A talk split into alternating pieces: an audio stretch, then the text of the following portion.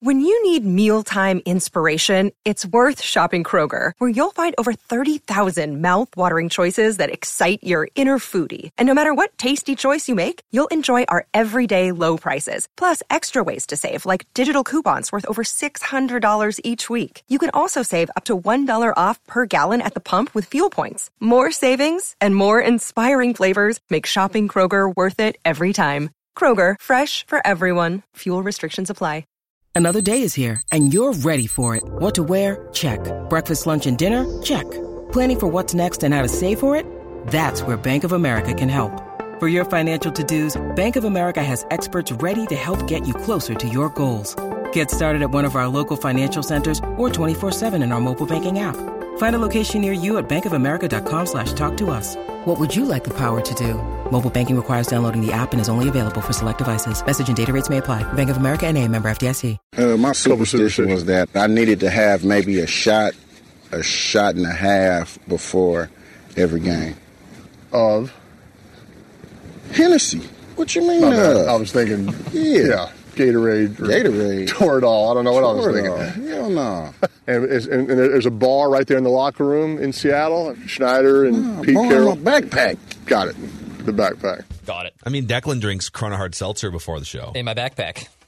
On Sundays. On Sundays. Before event line. Sometimes at Target Field He press box. definitely Sometimes does. U.S. Bank press box. Judd, you ever sneak a little Bailey's in that coffee?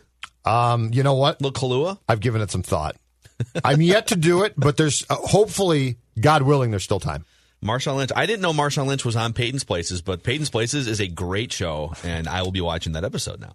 Let's talk about Federated before we talk. It's a Twins Tuesday on the show today. It's also a wrap with Ricey Tuesday, and the Gophers. Little little exciting finish last night. I was watching the Eagles car crash, but Judd was monitoring the uh, the Gophers victory last night. But let's first talk about Federated Mutual Insurance Company. Federated is pleased to announce My Shield, your personalized online destination for risk management resources for your business. MyShield is available 24 7 and can be accessed from a computer, tablet, smartphone, or the MyShield app. MyShield's customizable dashboard organizes resources specific to your business on training, billing, employee certificates, safety videos, and much more. Go to federatedinsurance.com and click on Meet My Shield. At Federated, it's our business to protect yours. TCL is a proud sponsor of the Score North Studios. Enjoy more of the things you love with TCL. These two guys have Minnesota sports flowing in their veins. Mackey and Judd on Score North and ScoreNorth.com. Carr looking to generate. Here's the step back three for the lead. Clutch when it counts. His name is Marcus Carr. And we'll get to And he's good at basketball. Carr. He is. What a dagger he had last night. So we'll get to the Gophers last night, but we vowed starting last week the Minnesota Twins have one mission. One mission in 2021. Win a Super Bowl? Win a playoff game. Oh, that one. Okay. Win a playoff game. I get confused game. about about who's supposed to do what in this town now. Please. So, like, whenever we get into these Twins Tuesday discussions, you guys might bring up Trevor Bauer and you might think about the rotation. I'm thinking Trevor Bauer would be great if you handcuffed him to Kenta Maeda and Jose Berrios all in game one, all in to win a playoff game. Just so you know. But um, and just lose the rest of the playoff series, and you don't doesn't care. matter. Does not matter. We're happy. Yep. We are we are shifting our goals. So uh, we're gonna we're gonna talk twins and speculate on off season things every single Tuesday on Mackey and Judd. And I, let's just we got like two or three things to run down here. And let's start with this nugget from Len Three, our friend Lavelli Neal from the Star Tribune. He says the Twins made a one year contract offer to Nelson Cruz in October in an attempt to expedite negotiations with their 40 year old designated hitter. Cruz remains a free agent, and that offer is no longer on the table. Now, word is Nelson Cruz, who, by the way, has put together probably his two best offensive seasons ever in his career at ages 38 and 39 with the Twins the last couple of years. He's been just straight up one of the best hitters in all of baseball. He's finished top 10 in MVP voting, two Silver Slugger awards. And so there's no signs that he's going to just like fall off a cliff, although I would be a little bit concerned about anything beyond 2021.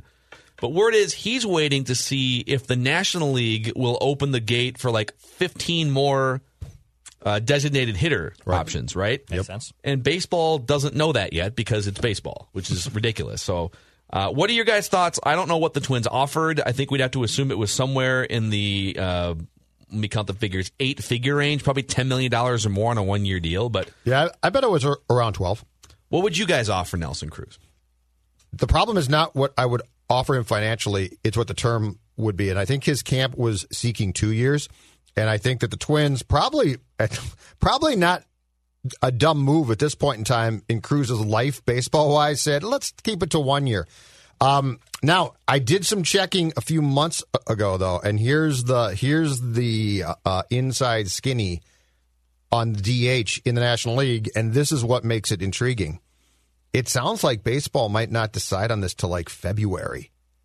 So we're talking still what two months out, and and my but my guess is the season will not start probably until May or so. So, so like spring training could be April. So I don't think with the pandemic that we're going to start on time because I think baseball's desire is going to be probably to play a slightly, not drastically shortened regular season schedule with butts in seats as much as possible.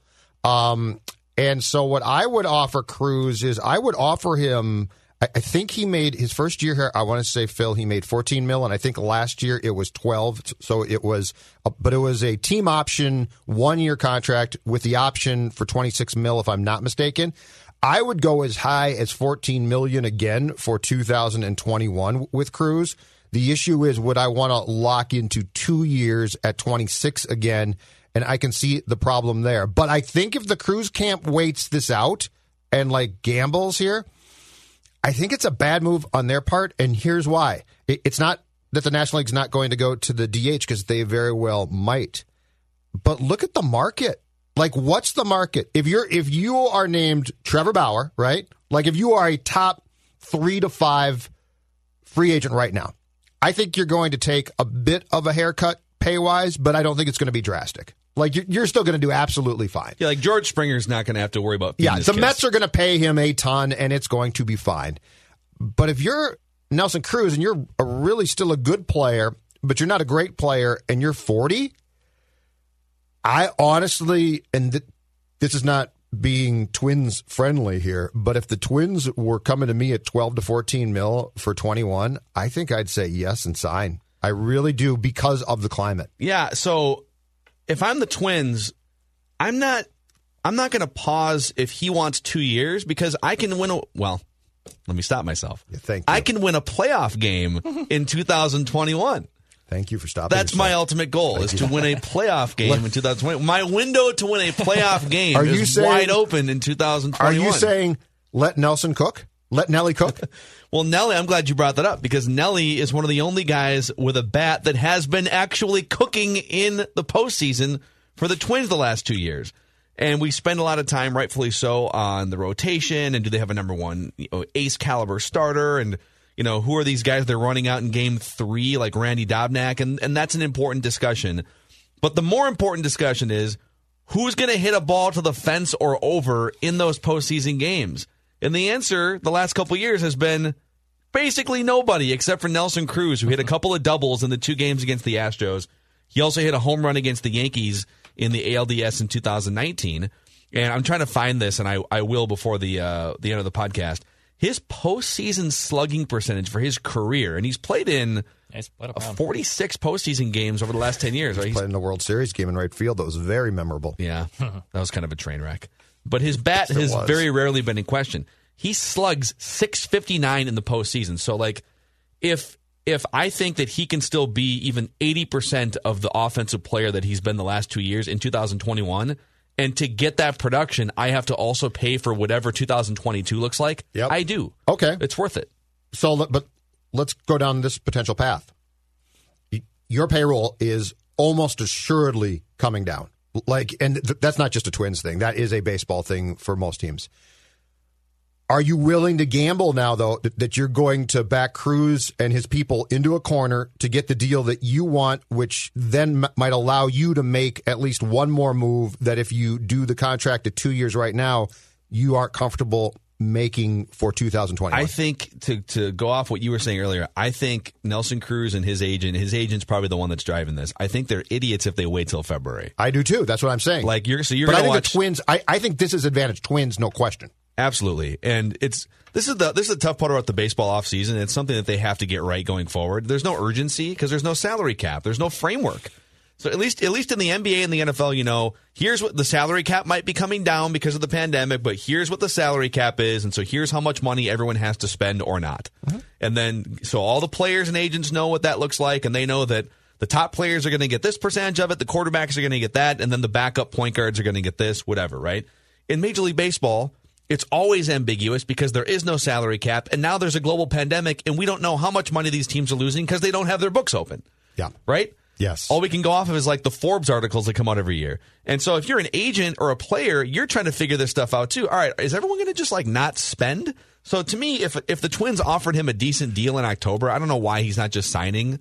I don't know. And at this point in your life, like Nelson Cruz is set for life. So like trying to squeeze an extra five or ten million dollars, like just play where you want to play, get in the door. Yeah. And and I get it. Like there's a process. Um, but let's let's transition here too, because speaking of payroll, Twins Tuesday. Jim Pohlad said this to the Star Tribune about the 2021 payroll a couple weeks back. Quote, I don't think the fact that we lost money in 2020 is the driver for what we are going to do in 2021. But what if fans can't attend again? Quote, there is uncertainty. We're going to have to figure out an uncertainty discount, and we will. So let me go back to that first part of the quote. I don't think, Jim Pohlad says, I don't think the fact that we lost money in 2020 is the driver for what we are going to do in 2021. They opened the season with a payroll just under $140 million last year, if I'm not mistaken. How full of crap is Jim Pohlad with that sentence? Well, the, the second part of, of the sentence is is the tell, right? The part about the driver. Like basically that's saying, but if no, then we're in trouble. Um, look, in my opinion, for the Twins and across baseball completely, aside from like the, the Mets who just got sold uh, to what Steve Cohen, who's incredibly rich and didn't take the uh, didn't take the hit of 2020. Um, the majority of teams, like free agency in baseball, to me has never been more clear. Unless again you're a top three to five guy, it basically ain't happening. So like I've never felt more confident that that the dullness that we're seeing right now. Um, there's going to be a couple guys who who signed big contracts, but for the most part, the days of okay now it's uh, now it's um, March first and so and so signed a big contract, I think are gone for this year. Nobody, for the most part, is going to spend. The Twins, of course, included. The the Twins ma- made their investment in Donaldson last year, so I don't think Pohlad's full of crap. I think the second part of his sentence is very telling, which is if we don't think people are going are going to be in the stands uh, for a portion of 2021, our payroll is coming down significantly, and that's go- going to be across baseball. This is basically Phil. This is basically the most legal case of collusion you will ever see. Yeah, this is like this is what happened to Barry Bonds uh, accused the baseball of collusion, right? Right. Well, they all just kind of got together and said, "Do we really want this ink stain on our on our league anymore?" I think he's completely full of crap, for the record. And I'm not the one who sits here often and rips Jim Pohlad for payroll things. I think he's telling you the truth. It's coming down. That second part of that sentence to me says it's coming down. But his but his first the first part of his sentence leads me to believe that it's not coming down. In his mind, he's saying Right. he's saying I don't think the fact that we lost money last year is the driver for what we're going to do in 2021. If that part of the equation is true, then they would spend 140 million dollars again. They would bring Eddie, Eddie Rosario would come back. They'd re-sign Nelson but Cruz. read the second part again. There's uncertainty. We're going to have to figure out an uncertainty discount, and we will. the Like, discount thing is the. what does that even mean?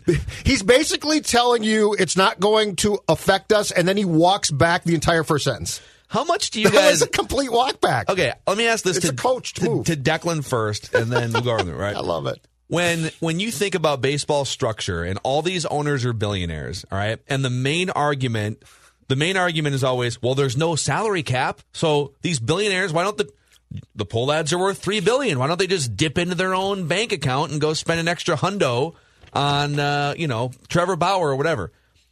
How much do you guys believe that billionaire owners in baseball should go beyond the profit mark of their business and go into their own like personal money to buy baseball free agents? Mostly when the window is open.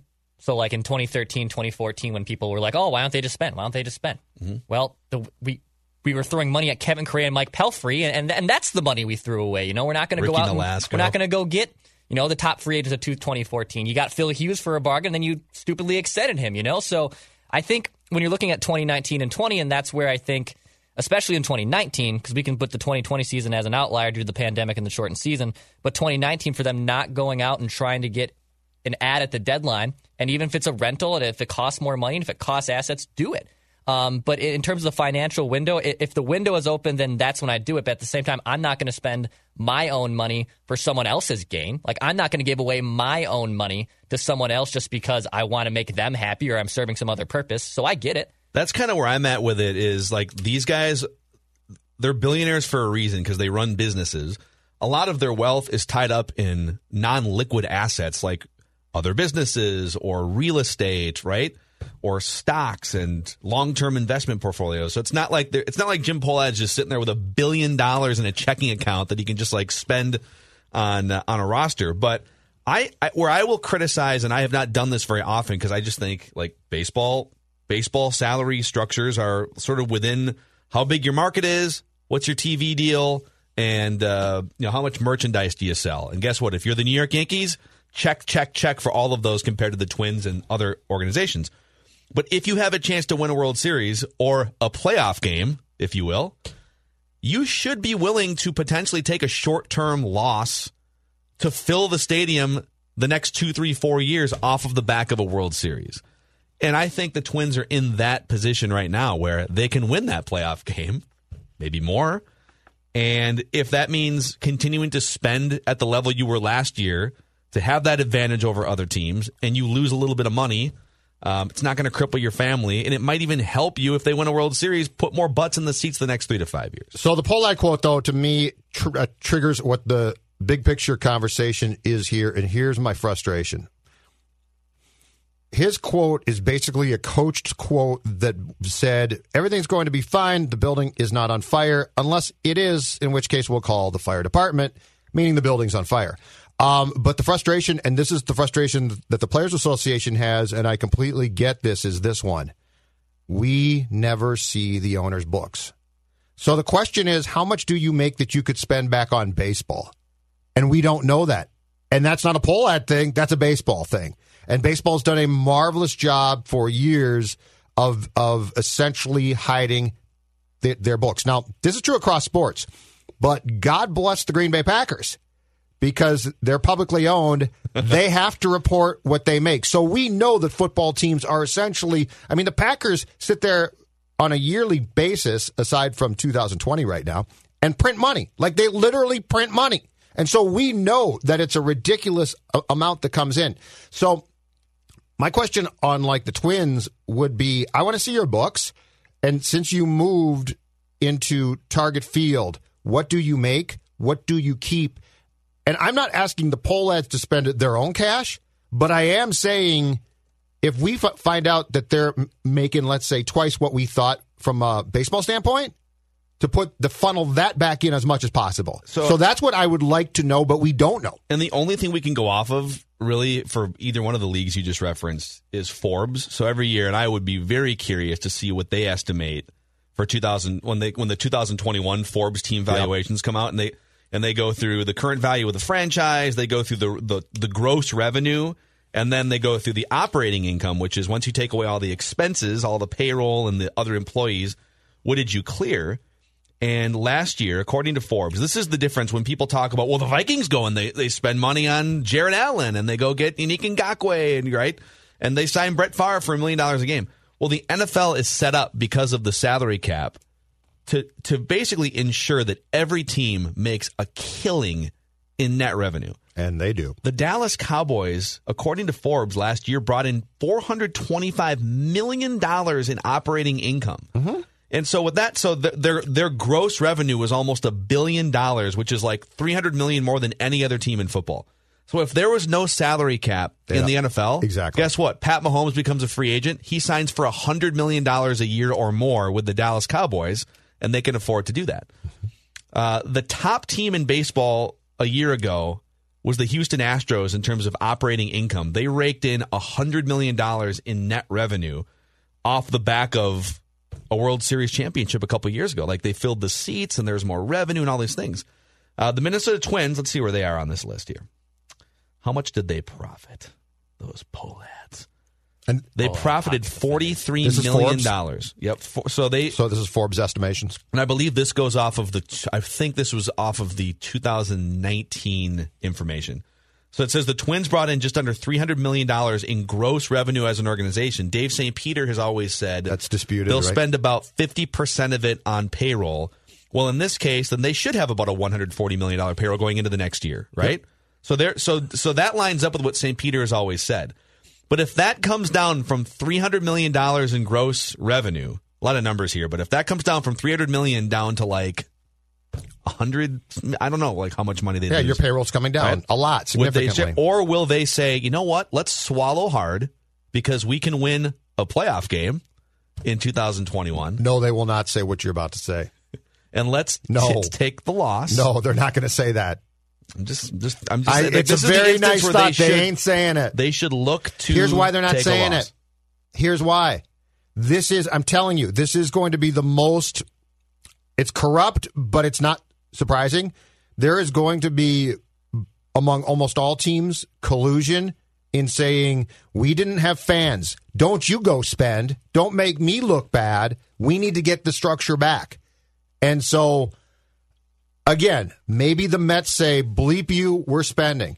But I think for the most part, nobody's going to go outside of what was their previous comfort zone. And in fact, I think a lot of teams are going to come down. I mean, the Phillies tried to float out that they lost two billion dollars. It's not humanly possible. yes. The Phillies. There, there was a story. there was a story about the Phillies in the New York, I think, Daily News, in which the writer wrote that the that the Phillies in 2020 lost two billion. It's not humanly possible. It wasn't even close. But the point is, they're floating out these exorbitant figures that they've lost because nobody wants to spend. And and the Phillies, who by the way do just fine, thank you.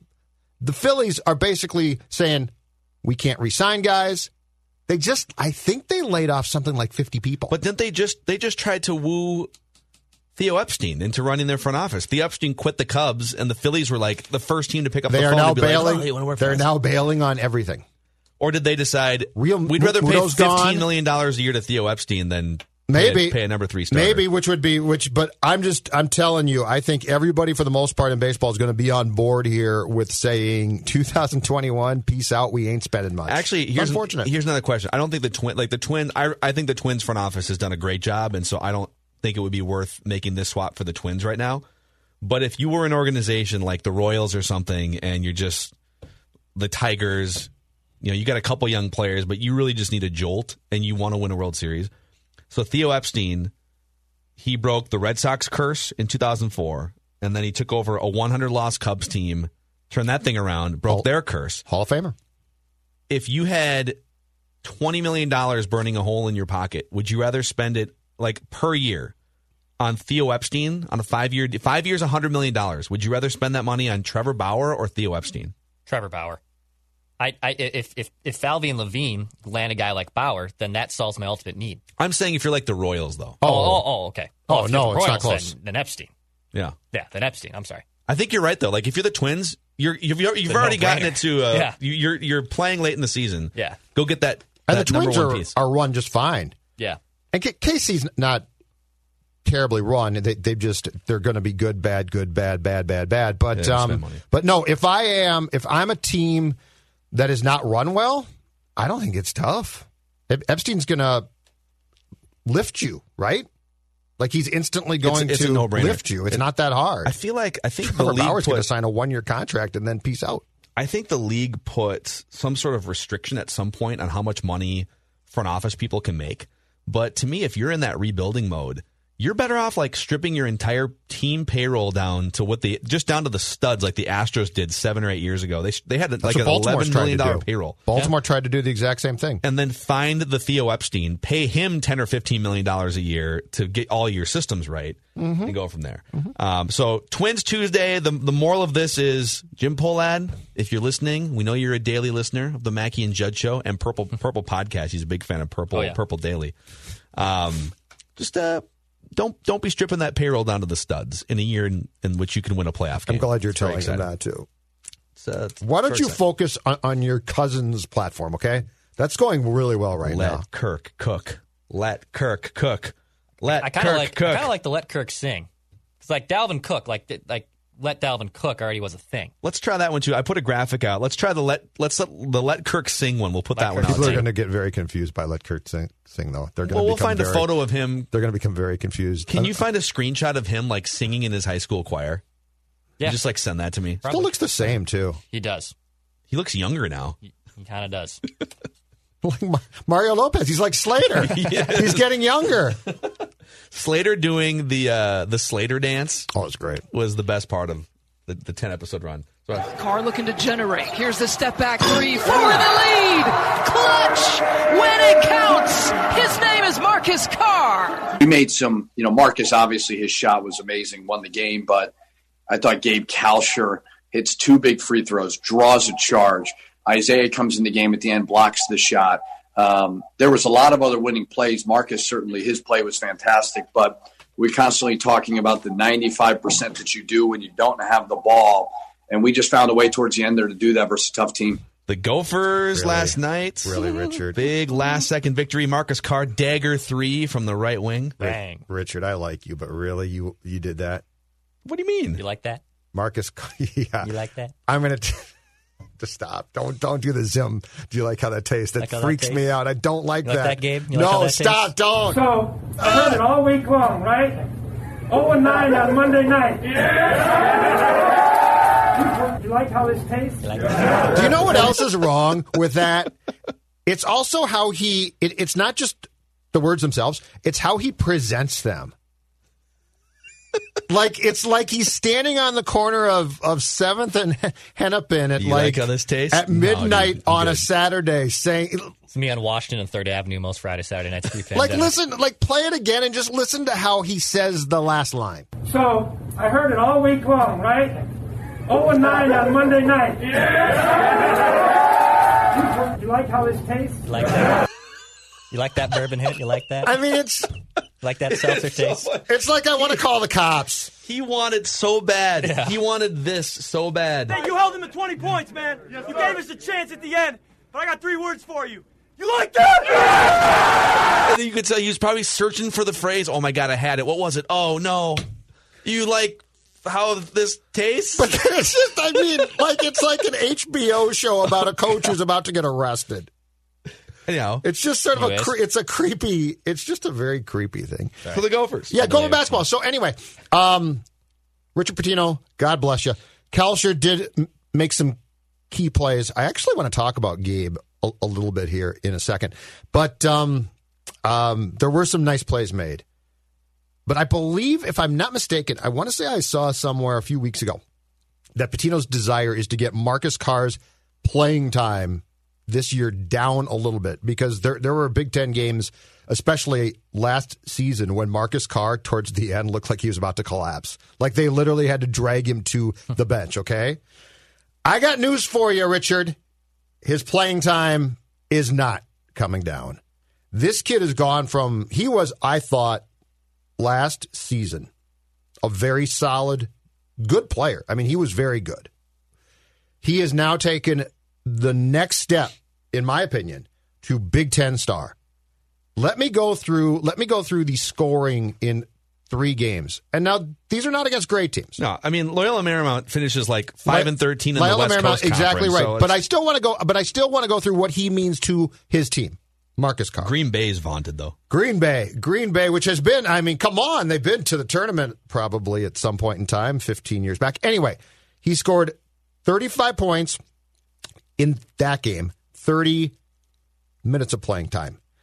On Saturday night, he has a big first half, not as much, not as great in the second half. 28 points in 37 minutes of playing time.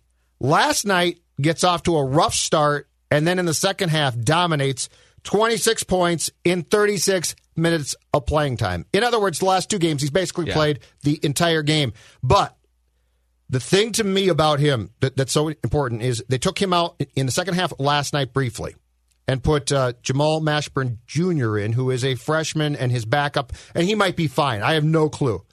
Uh, but the Gophers, in the time that Marcus Carr was out, the Gophers fell behind, looked completely lost, looked at times sort of distraught, and Marcus Carr basically said, I'm going back in, give me the damn basketball, we'll win. Yeah. And and then he hits the the shot near the end that wins the game, which is just a cold blooded dagger shot. The point being is mm-hmm. this guy is going to have to play the entire game in most games. If you're barely getting by a team like this, I think he's going to have to play almost the entire game in most Big Ten. He games. does. La- so, la- first of all, I agree with everything you're saying. I don't mean to be mocking when it comes to their early season opponents. These are the types of teams that you play Well, in November and December. Desperately trying to find teams to play. Yep. And I don't know how this college basketball season's even going to proceed forward because just the outbreaks are only going to get worse and worse over the next month and a half with holiday gatherings and stuff. So Mr. Sunshine. we'll see. But Hold on, hold on, you're scaring me now. I agree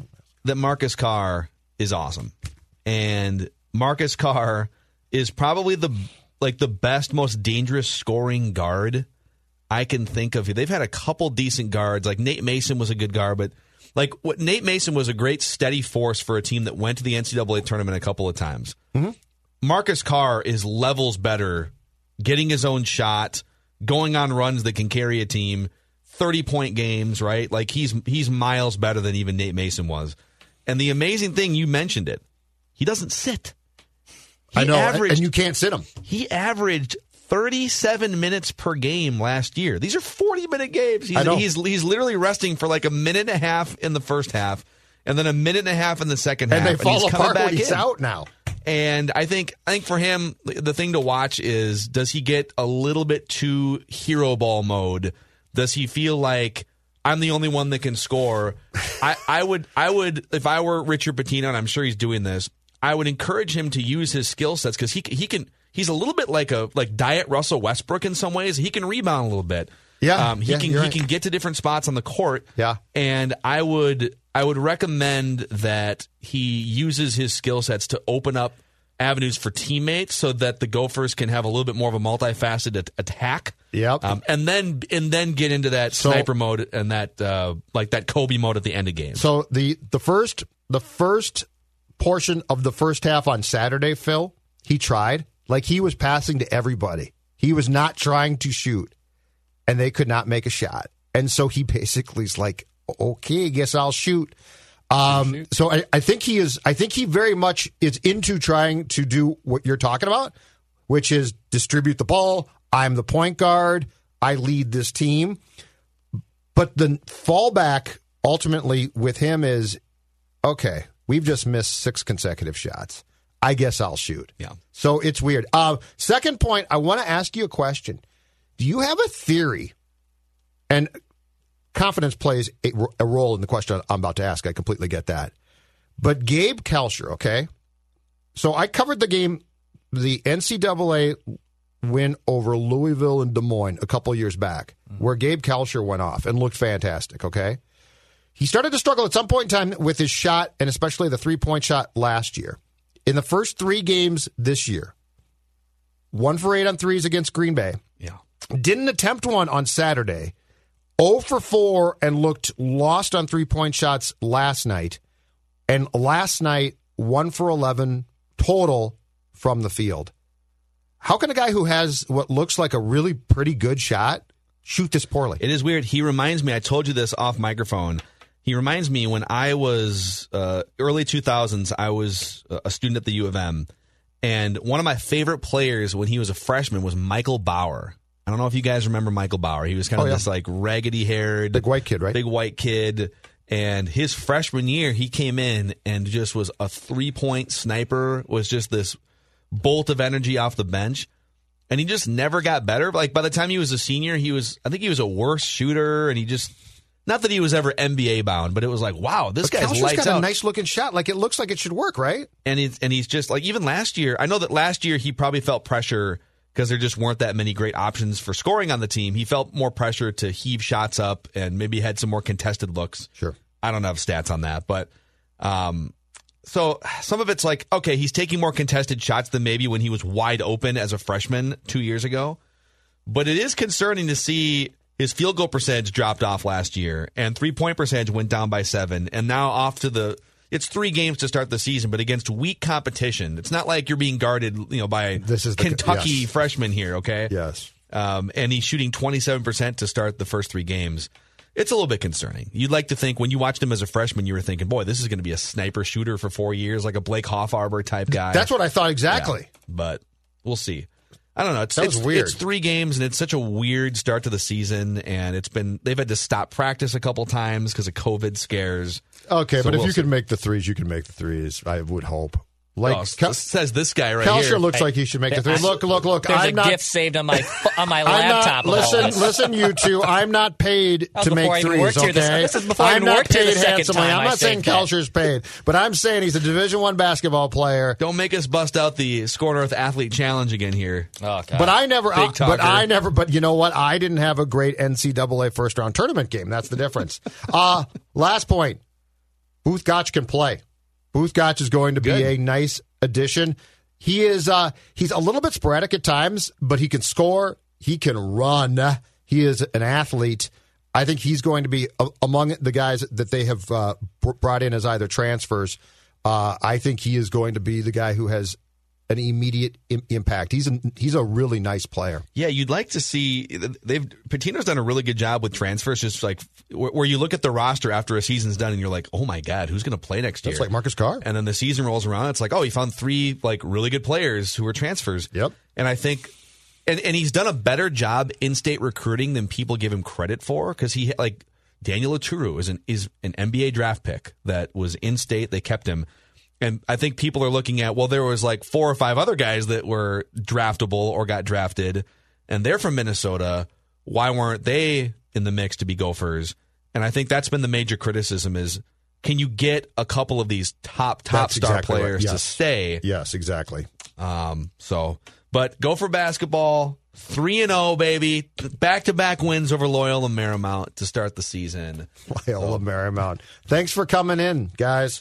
Appreciate that. All right. Here's, by the way, here's Mike Zimmer with a Dalvin Cook injury update. You know, I don't know yet. Um, you know, I got a report this morning. Um, he said he feels good, so we'll just see where he's at. But you know, it's. I'm sitting in in Inver Grove Heights, so it's a little hard for me to tell on some of these things. Empty backfield, second and goal. Cousins to the end zone. Touchdown! Redemption for Chad Beebe. Randy in Cottage Grove. The Vikings are five and six, four wins in five games.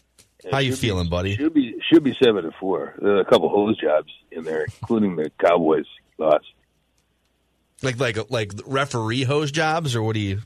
Oh yeah, absolutely. That Cowboys loss was a hose hose job, but Hmm. it's you know should at least be five hundred. But uh, you know whatever six and five. We're we're gonna be though. There's gonna be five hundred on on Sunday.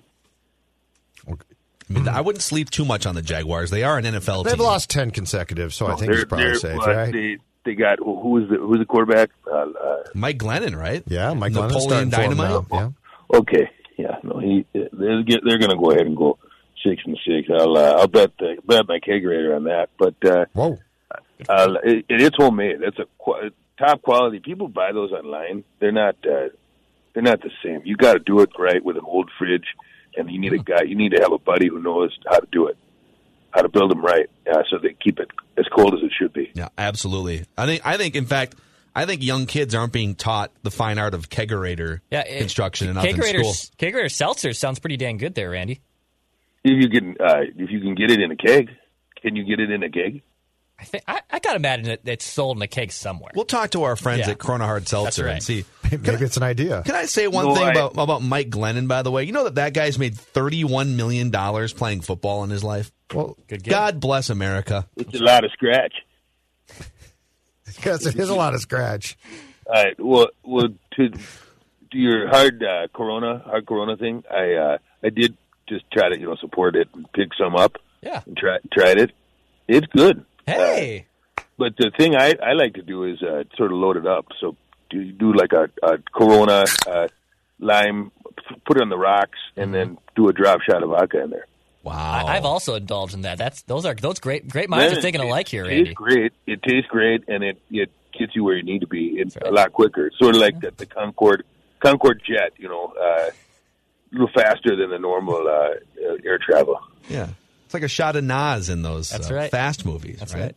Yeah. But but I'm I'm I'm I'm on a I'm on a high right now. I really am, and I, you know, a lot of us have had some ups and some downs this year, just like just like the Vikes. Uh, but right now, it is rosy. It it really is rosy. If you look at that, was a complete victory. You know, it was never really in doubt on Sunday. Um, and and you know, some of the some of the guys really stepped up. I know a lot of you, a lot of you guys, a lot of the, the hosts type people said, uh, you know, Chad Beebe, why is he even on the squad? Not me. I've seen talent in that guy uh, from day one, and it ain't just his bloodlines, which are good, by the way. He's got the pedigree, as they say, but but he he is he, he he is a he is a shifty receiver. He really is. He can get he can get open, he can get loose, you know, and and and uh, and, and so kudos to him for for really stepping up in a, a, a big moment. How about the muff punt there, though? I mean, that that had to concern you just a little bit, Randy. Oh, that's true. I mean, you know, the football shaped differently, you know, than most balls.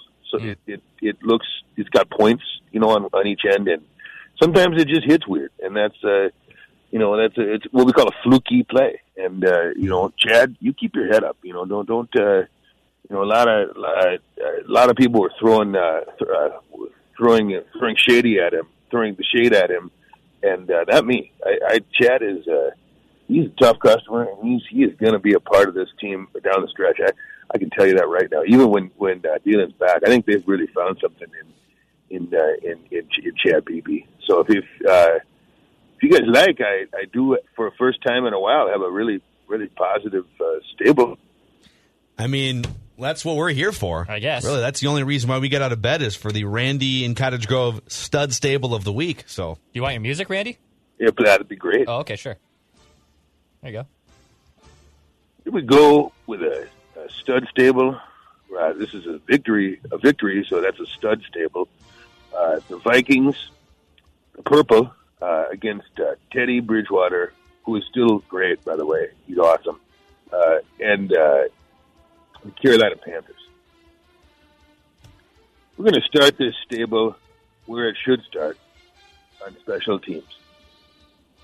That's one of been one of the strongest units of this uh, team this year. What?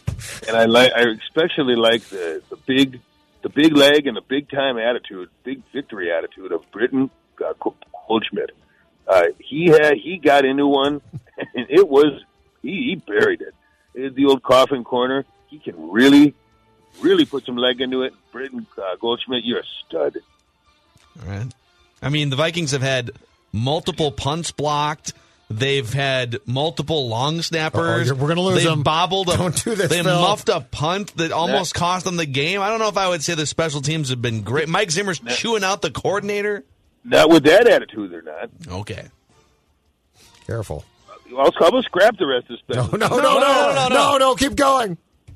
I, I I had some gunners on here. I, I had Dan Bailoff.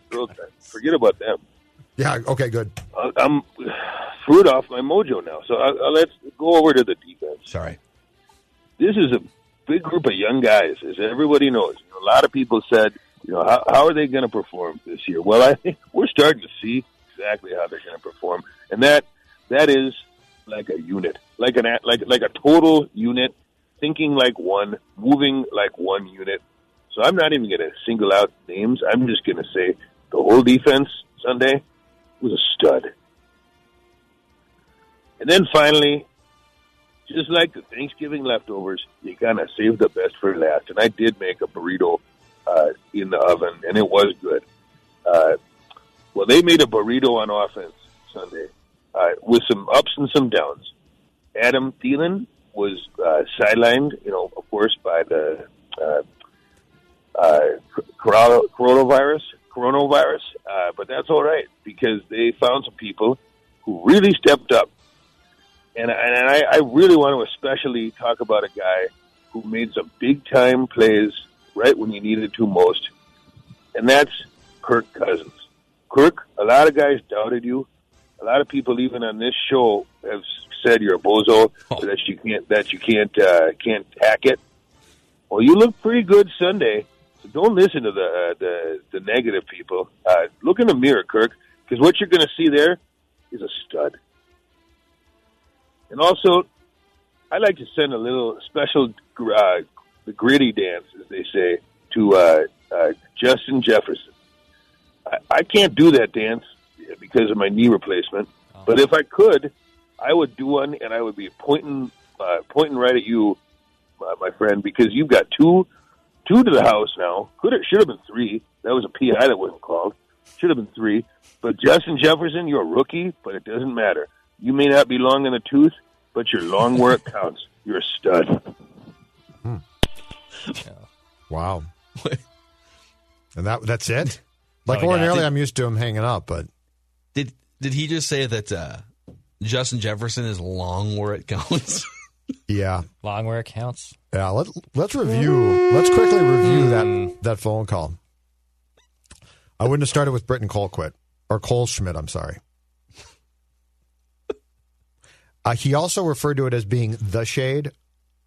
Don't the kids just say throwing shade? yeah, you just you're throwing shade, you're casting, Casting, shade. yeah. Shade. Yeah. Yeah. He called it the shade, The shade. as if it was shady outside. As We if it a- was like an STD. Yes. You caught the shade. Got the shade. And Justin Jefferson is long where it counts.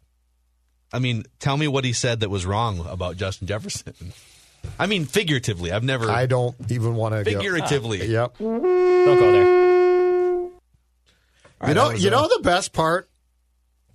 Right before we, we were joined by our friend Randy, the best part is Zim telling us where he lives.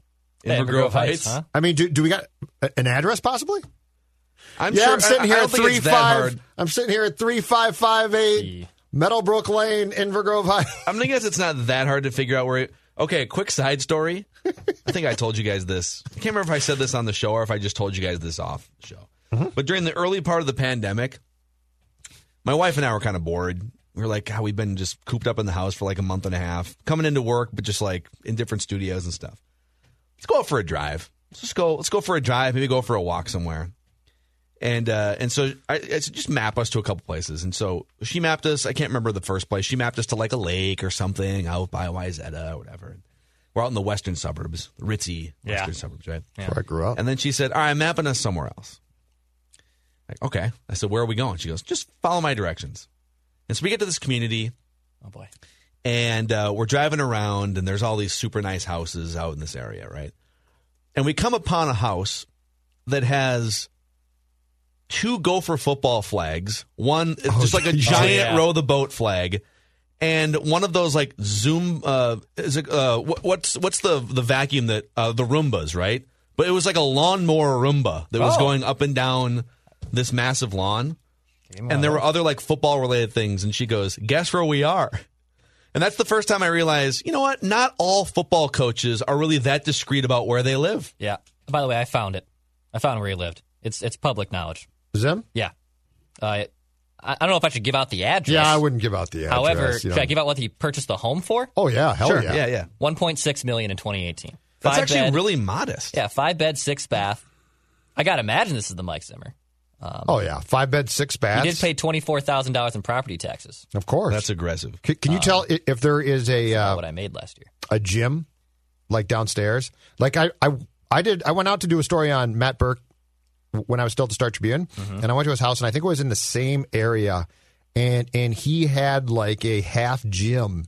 He he had a he had a movie room Nice. downstairs, and then off of that, like a gym with a basketball See, hoop. the movie room to me like if if i'm if i'm rich and i'm and i get to sort of map out what do i want my 8000 square foot house to look like Yeah.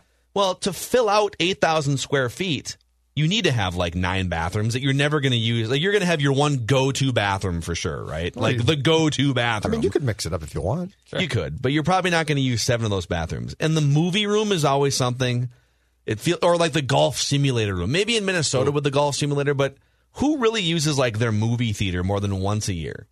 You know, it's just a I waste of- yeah, but you it- but you go watch sports there. But would you? Would you really go into the movie theater room to watch? If it was just downstairs, I probably would. Judd would. Judd would love that. Yeah, I'd probably That- sit down, down there Okay. with my beers and watch Him and sports. Stella, yeah, they'd love that. Yeah, why not? All right, it's maybe, Literally, maybe no I'm one wrong. else would be allowed The in there gym room is cool though because you you can go down there and do a bunch And of. And then there's always like the obligatory. There's a tennis court out back. It's like That- well, that I what, don't You, and the wife just going to get up and hit a couple balls. You know Or- what? The tennis court, the squash court, I don't need, and I don't need a pool. I need a hot tub. I would totally get a hot tub. I'm in on I the hot tub. I'm in on the I, hot yeah, I could see that. Love me a hot tub. Royce always talks about, and we'll talk to him in a second. This the biggest waste of space purchase he's ever made is the pool in his backyard. Why does he have a pool though? First of all, you can only use a pool like two and a half months out of the Yeah, year in at the state of. Minnesota. Exactly. right? Uh, But I mean, it's cost him thousands and thousands of dollars. Why do you have a pool? he made some comment. I think somebody because he was threatening to retire like eight years ago. He's been Brett Favre basically since then, and uh, can't remember. One of us asked him like, "Why do you still like do the show every day?" He's like, "The damn pool." Yep. and I, he's partially telling the truth, right? Just But costs a I, I agree. I think a pool would be the biggest waste of time. yeah. Okay, I'm with you on that one for sure. Does it say how many? Does Mike Zimmer have a pool? No, it, it doesn't give any really details of the house. Uh, uh, the, oh, the home size, uh, 8,807 square feet. That seems small. No, dude, eight thousand square feet's a beast. Is that a, is that a lot? Oh, okay, yeah, no, that's a lot. So he, he paid. That's a lot. Uh, six and a half acres to a lot. Oh, that's Yeah, a pretty that's- damn that's good a size house. house. so Yeah, he for That's a he, house. he paid what? One point six million? Did you say? 1.6 million. So you can you can get an eight thousand square foot, six and a half acre house in Minnesota for a million five. On that on that My side God. on that side you can. Now, if, if you go to the western suburb suburbs where you, you and the wife were driving around, you ain't getting that. Well, what do you think? Like, what do you think? Like, Wayzata, uh, Edina, you ain't getting that, baby. like Kyle Shanahan in the Bay Area or Pete Carroll up in uh, Seattle. you know, Seattle. What do you think they're paying for eight thousand square feet? Oh, Shanahan. 10, 20 You know that that's a. My guess is in San Francisco. Yeah, because if, if you think about the property taxes I'm in go with Kyle California, if you think about this, property taxes in California, right? Uh, land in the San Francisco Bay, Santa Clara area. Oh, I bet he is. I bet he is up to his eyeballs in uh, there's a, expenditure. There's an article posted in January on Realtor.com. NFL Cribs striking gold with the homes of the San Francisco 49ers. Nice. There's like a full episode of this. Uh, okay, the owner, Jed York. I want prices on these, man. Holy crap. Okay. Did, I take it you found him. York's mansion is tucked in Los Altos Hills, one of the San Francisco Bay Area's priciest and most exclusive towns. So it's probably like top three most exclusive area in the country, right? Yep. It's where CEO, Google CEO lives. It's where Google founder lives. This town also made headlines in 2011 when Israeli Russian investor Yuri Milner paid a then unheard of $100 million for a hilltop mansion. York's place is plenty nice, although it's not quite the nine digit price uh, tag stratosphere. It's 4.5 acres. Give me a price. Oh, there's a, there's an overhead screenshot for sure. Okay, Kyle Shanahan. Okay, good. Here we go. All right. Kyle Shanahan lives in the same area as Trent Dilfer lives. The well-traveled former quarterback of the Bay Area left Well, he for probably, Texas. Yeah, he's probably made a lot of money. So. Trent Dilfer bought a home for 6.8 million. Oh, here we go. He put his lovely Spanish-style mansion on the market for 7 million and sold it for 6.8 million to Kyle Shanahan. Can I Well, do a, that's not, I that's do not screen bad share here? in that area, Yeah, for- right? Yeah, yeah. I mean, we're not. Six point eight mil out there. That's not too bad. I want to show you guys this. Uh, Dude, this is amazing. This is see. This is why kids. If your kids listening, be become a football coach, kids. No kidding. Let me find this here. Become a hot young offensive coordinator first, and then uh, you'll be you get a head coaching job. Okay, can you guys see that house? Oh man, Dude, look at that. Lord. You've got like the Oh, that's Field an Ivy. old- they've got two different old. pools out front, and they've got the gazebo there too. Oh yeah, that, that looks I just love like my place. Looks just like my place in the park. What? Um, We just need like one more Corona Hard what Seltzer sponsor this? on Yeah, Mackey we're and there. Judd, and we're, we're there. Yep. yep. What'd you say, Judd? I, I said, can d- does it say what year this was built? It looks like a. It doesn't say It what year looks it was built. 1930s or It looks 40s. fairly new. Yeah, but it says it's a span. It's, anytime I see like Spanish style old. mansion, I'm thinking that's right. That look. Oh yeah, that's a nice. That's very nice. Really good. Anyways, uh, speaking of pools, let's let's get our friend Patrick Royce on here after a quick pause. Uh, my superstition was that I needed to have maybe a shot, a shot and a half before every game. Of Hennessy. What you mean? My bad. uh? I was thinking, Yeah. yeah, Gatorade, or Gatorade. Toradol. I don't know what I was thinking. Hell no. And, and, and there's a bar right there in the locker room in Seattle. Schneider and No, Pete Carroll. backpack. Got it. The backpack. Uh, Patrick Royce, what do you think of Marshawn Lynch telling Peyton Manning he used to do shots of Hennessy before football games? What's with the brothers in Hennessy? How did Hennessy get that market, man? Somehow the brothers all like that, and and not the, the older brothers. I don't know about the younger guys, but uh, they all like that Hennessy for some reason. That was somebody did some great marketing in the city with Hennessy. I'll tell you that. That was uh, it, it's something. But I I don't know. I, are you surprised? I'm I'm not uh, surprised that uh, Hennessy and Hennessy and Skittles is a great pregame concoction for NFL Hell yeah. backs. That's right. I'll tell you, fellas, I'll never forget walking into the Eagles locker room when Vermeil was the coach, and they beat the Vikings in the playoff game. And you know, you knew there were some greenies around a little bit, and you know that some of that stuff was around. And I talked to about four different guys that were like comatose, coming down from something. You know, I mean, it was there were these. You know, it was a cold day there, and I don't know what they were on, but it wasn't Hennessy. I'll tell you that. I, I don't know, but I, I, I, you know, that Vermeil team was famous for. uh for uh, you know whatever it was going to take to get yourself ready to play. But I'll, that that was the strangest locker room I've ever been in. and I was in the locker room with the '93 Phillies, which was the goofiest bu- bunch of all time. Uh, but uh, the uh, that that Eagles locker room that day was '80, I think, 1980 Yeah. and uh, and uh, because the one that went to the Super Bowl and then got hammered by the Bears. No, no, that's no. So no, not 1980. It was did that team beat the, The Raiders, right? I thought they Yeah. did, yeah. Yeah, yeah. That that that. The Vikings weren't that yeah, good. Okay, yeah, that 1980. It wasn't the team that got hammered by the the. uh No, yeah, it was the Vikings weren't that. uh The Vikings weren't that good. They actually hung in there at halftime, and then uh lost the second half. But boy, there were some strange dudes in that locker room. Uh I remember after that game. So, yeah, guys, uh, you know, listen, I don't think you should go out and play football just on your own machoism. Do you? This No, game I- is you not- need a little extra something.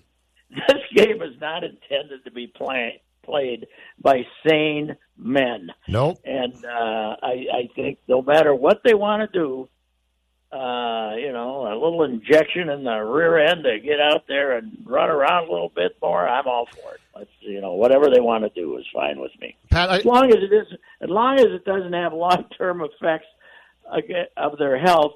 But then again, running into people with your helmets has already has long term effect on your health. So I don't know. Whatever they want to do, go for it. You know, Pat, I, I think old school 70, 60s, 70s, 80s football had to be the absolute worst because you had to be nuts. And I, I mean, we celebrated Jack Tatum. We celebrated, Oh, yeah. you know, that jacked him up. That's great. He's, look at it. He's unconscious. Like you think about what we enjoyed, the sick, Yeah, oh, yeah, perverted oh, yeah. play that we Well, enjoyed. ESPN was still doing that Yes. bit, right? Three, four years ago, and they Jacked up. jacked them up. Early 2000s. Jacked. He, He jacked got- and he got jacked like, up. like the guys going off the field on a stretcher. We're like, ah, you see that? That's what happens when you go over the middle. The first, the, fir- the first, when I was a kid, the first ever like video that I ever remember watching on a regular basis as a kid, it wasn't Little Mermaid or like any of these Disney. movies. it was it was NFL's greatest hits, and it was an it was an hour of guys getting decapitated and White. decleated. Sam- Sammy White in the Super Bowl lost his helmet and he's laying there almost dead, and we're thinking, oh, wow. Well, I did this piece on this Jim Tyrer from the uh, Kansas City Chiefs a couple of weeks ago. You know, the great, great left tackle kicked the hell out of poor Jim Marshall in the Super Bowl, and I think that has much to do with Jim not being in the Hall of Fame as anything. because he outweighed him by sixty pounds. You know, and the guy had the giant head. When he went to Ohio State, they had to get a new helmet made for him. They didn't have any helmets that fit this melon that he had. And then, and then at age forty-one, murder suicide with his wife out of nowhere. You know, just just yeah, and and now the, there's a campaign to get him in the Hall of Fame, and that you know he was obviously brain damaged, and uh, you know, but you think about how those offensive linemen had to play football. If they extended their arms beyond like the the the elbows, they they couldn't reach. They couldn't reach for anybody. And meanwhile, you know, we we loved Bubba Smith and Deacon Jones and these guys because they'd wind up and whack them in the side of the head with their forearms. they could do that. They could just, you know, they could go whop, just hit you in the head with their just just dragging dragging bodies out the field. you you could use your arms, but they could whack you in the head with their forearms if they wanted to. It was uh, it is amazing how anybody and, and, and I mean you look at the mortality rate of how many of those guys live to be seventy years old, you know, or sixty years. It's like wrestling. Yeah. Oh yeah, yeah, it is. It's yeah, wrestling too. I mean, this, you know, the difference in wrestling and Phil, you could say this is, you know, if you're a hot shot wrestler now, and you know WWE, how many nights a week do you wrestle? I mean, do you wrestle three times a month, Right. maybe? Well, right right now with like well before COVID, they were still they're still doing like four shows a week, and then they get like a three oh, day they weekend. were doing that. Yeah. They were doing that. But were you on all of them? Because you know, I mean, back in the fifties and sixties, and and I mean, they had the the greatest stars in AWA wrestling at the Fulda ballpark. Yeah. You know, these guys were in three cars driving around the state wrestling every night, and and if they weren't, if they didn't have a big card here back in the Twin Cities, twice on Sunday, you know, doing the same stuff. It's amazing any of them made it, man. It's uh, you know, because you had to take that. Somebody had to take the jump off the top rope, right? Yeah. Is Do the elbow smash, and even though you weren't supposed to really smash them, it couldn't have been good for the brain, man. no. Uh, Pat, we do. Uh, we only have like two minutes left because we're gonna uh, on air production meeting. We have Tyler Dunne coming on Purple Daily here. So in the last Oh, two yeah. min- in the last two minutes with you, your thoughts on our guy that we've supported all along on this show, the late game luminary himself, Kirk Cousins. Uh, I have said that he could drive you crazy on occasion, but he wasn't rotten like Twins fans. I mean, like Viking fans want to believe. He's, uh, you know, he's an accurate passer. Uh, he's just kind of stationary in the pocket. He's moving along around a little bit, and uh, he's, you know, he's great in fourth quarters. And now we found out it doesn't even have to be garbage time for him to be great in the fourth quarter. Usually, he's great when they're behind four touchdowns in the fourth quarter.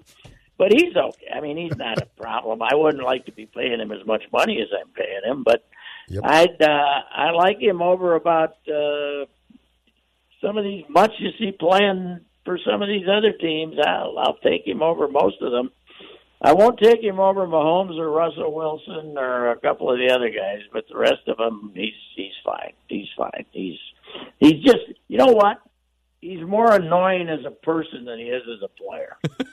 Yeah, you know what? That's actually very true. With his mystery meat and anti-mask He's guy- sentiments.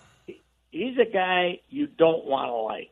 That's his problem, right? So you want to blame him. You don't want to like him because he's like annoying. You know he voted for Trump.